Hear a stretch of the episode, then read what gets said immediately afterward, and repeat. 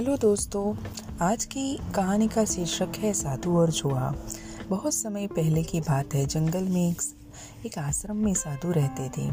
एक दिन वे पेड़ के नीचे ध्यान लगाकर बैठे थे कि चूहे का एक बच्चा उनकी गोद में आ गिरा। उन्होंने आँखें खोलकर चूहे के बच्चे को देखा, जो शायद किसी कौवे की चोट से छूट कर उनकी गोद में आ गिरा था। दयालु साधु ने चूहे को अपने आश्रम में शरण दे दी। वे उसकी देखभाल करते व अपने बच्चे की तरह पालते। चूहे का बच्चा खुशी खुशी रहने लगा। एक दिन आश्रम में एक बिल्ली आ पहुँची।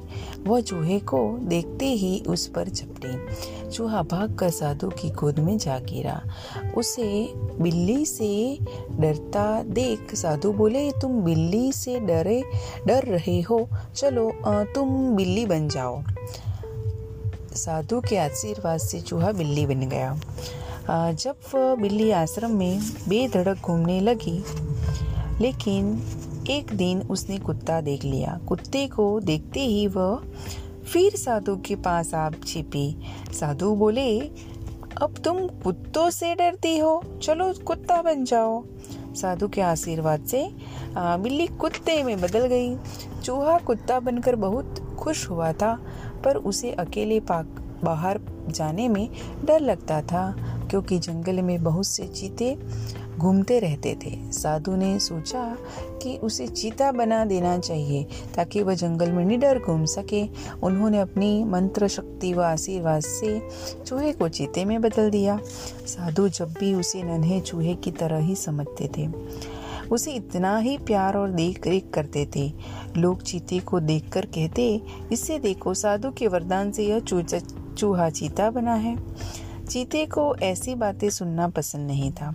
उसने सोचा कि जब तक साधु जीवित रहेंगे, लोग उसे देखकर ऐसे ही बातें करते रहेंगे। इसलिए उसने साधु से पीस, पीछा छुड़ाने की योजना बना ली। एक दिन साधु ध्यान में बैठे थे। चीता उन्हें मारने की नीयत से वहाँ पहुँचा। साधु उसकी नीयत भाप गए।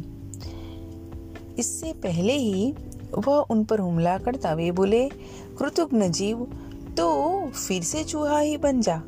जल्द ही ताकतवर जल्द ही ताकतवर चीता छोटे से चूहे में बदल गया।